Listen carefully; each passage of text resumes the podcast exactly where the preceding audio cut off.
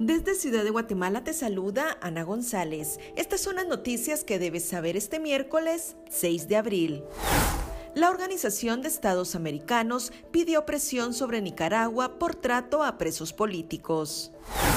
El Ministerio de Salud mantiene vigente varias restricciones para evitar rebrotes después del descanso de Semana Santa abren convocatoria para guatemaltecos que deseen trabajar en el sector turístico para el Mundial de Qatar 2022.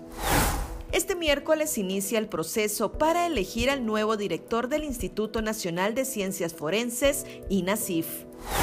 En nuestra sección de República Vive te hablamos sobre el incienso y por qué se utiliza durante la Semana Santa. También te contamos sobre los principales hechos históricos que marcan las efemérides de este 6 de abril. Eso es todo por hoy. Para mayor información ingresa a república.gt y mantente informado sobre las noticias del día. También nos puedes seguir en redes sociales como República GT.